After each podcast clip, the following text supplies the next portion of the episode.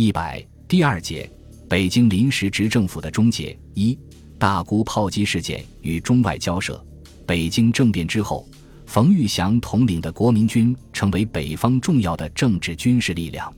在苏俄的支持下，苏俄希望利用国民军的力量平衡亲日的缝隙，并稳定蒙古边境的形势，向国民军派出顾问，提供了数量不菲的军事援助。利用各地反奉导断运动高涨的形势，到一九二六年初，国民军的力量发展到鼎盛，数量达五个军三十万人，以西北为中心，控制或影响着河南、陕西、甘肃、察哈尔、绥远、热河等西北和华北省份。这也是以后以国民军为中心演变而成的所谓西北军的由来，即京津地区。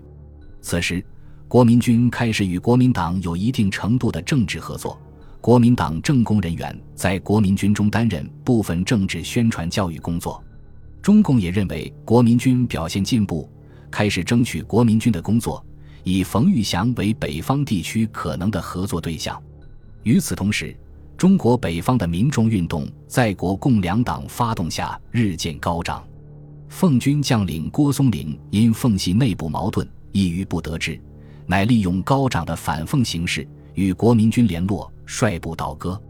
郭松龄属奉系新派将领，该派在第一次执奉战后，渐渐取代老派在奉系的地位。郭松龄在其中风头甚劲，并与张学良关系甚笃，手中掌握着奉军的精锐部队。冯玉祥利用奉系内部矛盾，疏通与郭松龄的关系，许其利益，促其倒戈。一九二五年十一月二十二日。郭松龄发出道张通电，要求张作霖下野，由张学良继任奉系领袖，随即督率所部大举出击奉天，势头甚猛。二十五日，冯玉祥通电呼应郭的主张，但未按事前承诺及时出兵支援，反而部署所部攻击郭的盟友驻金奉军李景林部。面对郭军的攻势，张作霖手足无措，奉军无力抵挡。只能以出让东北权益，祈求日本援助。在日本驻东北部队的干预和支持下，郭军反胜为败，郭松龄被捕。十二月二十四日，郭松龄夫妇同被处决。郭松龄起事的失败对冯玉祥颇为不利。冯部虽然通过驱逐李景林，在华北尤其是京津地区扩大了自己的地盘，却在郭失败后受到强势奉系的挤压与威胁。北方形势的发展，使直奉各派军阀感到赤化的威胁，而国民军及其首领冯玉祥则被视为重要货源。直奉之间曾两度发生战争，吴佩孚与张作霖结怨甚深，但第二次直奉战争直系失败于冯玉祥倒戈，因而无仇冯更甚于怨张，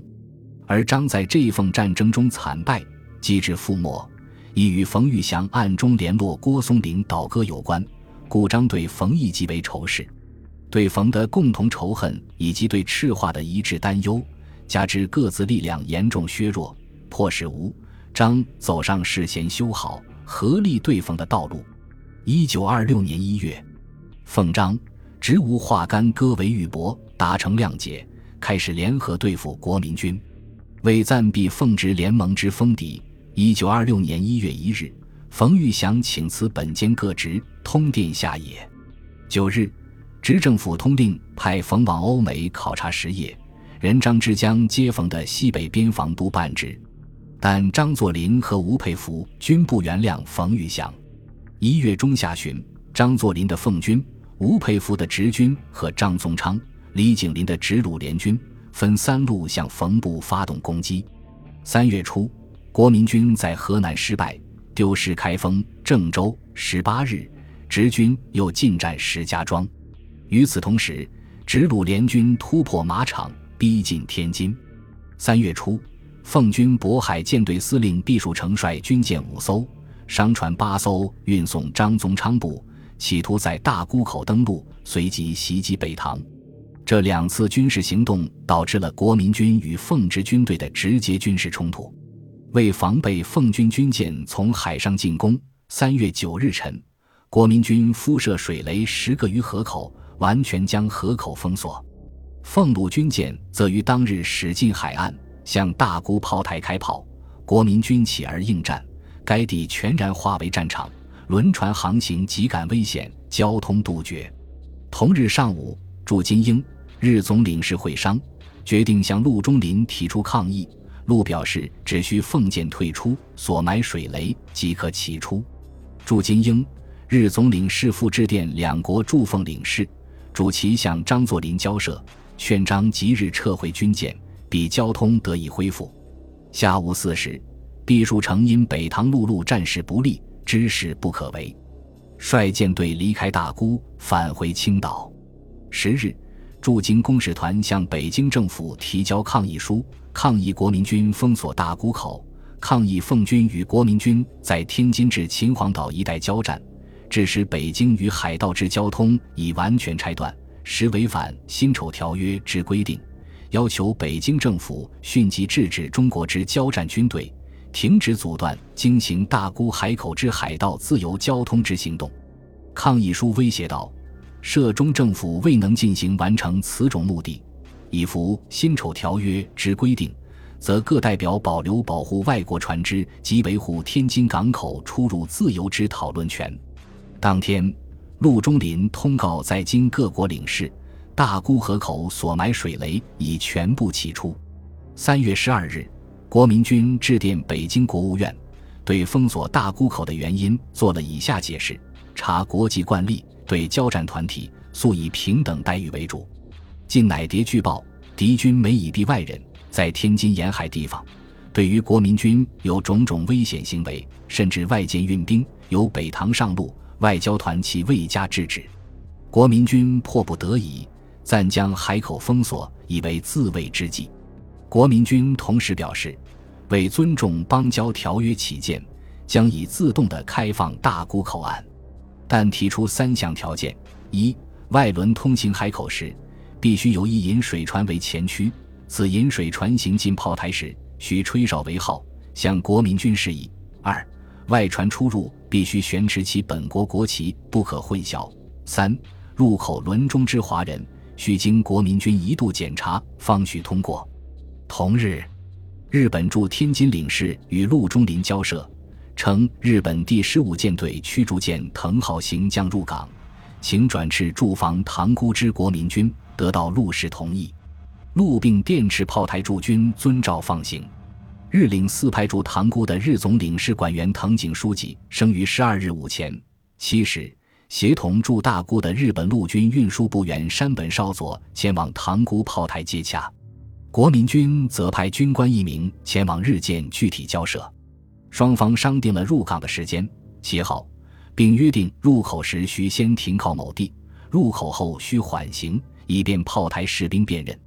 下午三时四十分，日舰藤号与吹雪号驶进大沽口。该两舰俱悬有日本军舰旗及陆中林所预定之暗号 C 旗，但炮台士兵认为舰数不符，认为只谈妥藤号一艘入港，时间不对，认为商定的入口时间为上午十时，且入口时又不暂停，乃发空炮警告，令其停止。该炮台守军深恐另一舰细凤舰尾随其后，若任其驶入口内，必酿成重大事变也。据料日舰以机关枪应战。致炮台运行恐慌，具有获重企图，不得已亦用实弹还击。日舰见炮台强硬禁止，时退出口外。此次双方炮击的结果，国民军方面受伤十余人，日军受伤四人。事件发生后，陆中林即电告外交部，主令速向日本公使提出严重抗议。外交次长曾宗鉴乃于当晚七时派秘书沈进鼎赴日本使馆，向方泽公使口头提出抗议。十七日，发表《国民第三军情报课告日本人士书》，详述事件经过，宣称这次事件日本应负完全责任。日本方面对事件作出更加强烈的反应。炮击事件发生次日，日本驻华公使方泽便向北京政府外交部提出抗议。声称日本军舰进入大沽口是为了保障船只航行之自由，要求中国政府采取最有效之手段，遏制这种不祥事件之再发。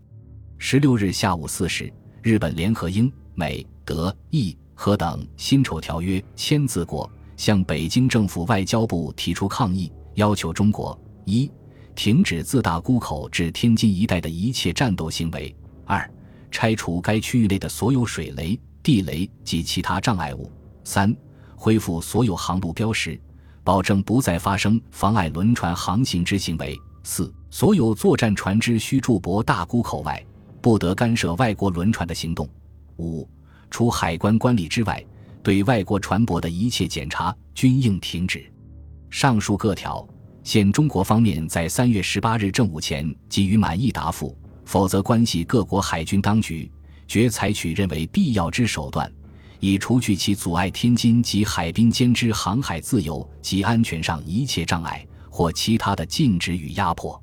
同日，驻京各国海军司令向国民军和奉军发出警告。限于一二日内，设法保证外轮在白河航行之自由。若借其无何答复，则将采取自由行动。与此同时，各国军舰二十余艘结集大沽口进行武装恫吓，中外关系顿形紧张。八国通牒发出次日，北京外交部致函各国公使，一方面表示将按《辛丑条约》规定，设法恢复由京通海之自由交通。另一方面又表示，在中国正致力解决问题之时，各国公使竟令驻京海军司令官提出限期答复之通牒。阅该通牒内容，各国驻京海军司令官所采取之态度，本国政府视为超越辛丑合约之范围，不能认为适当。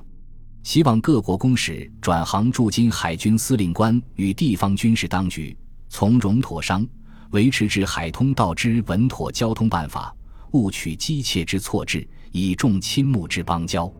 北京政府的立场是在辛丑条约框架内谋求问题的解决，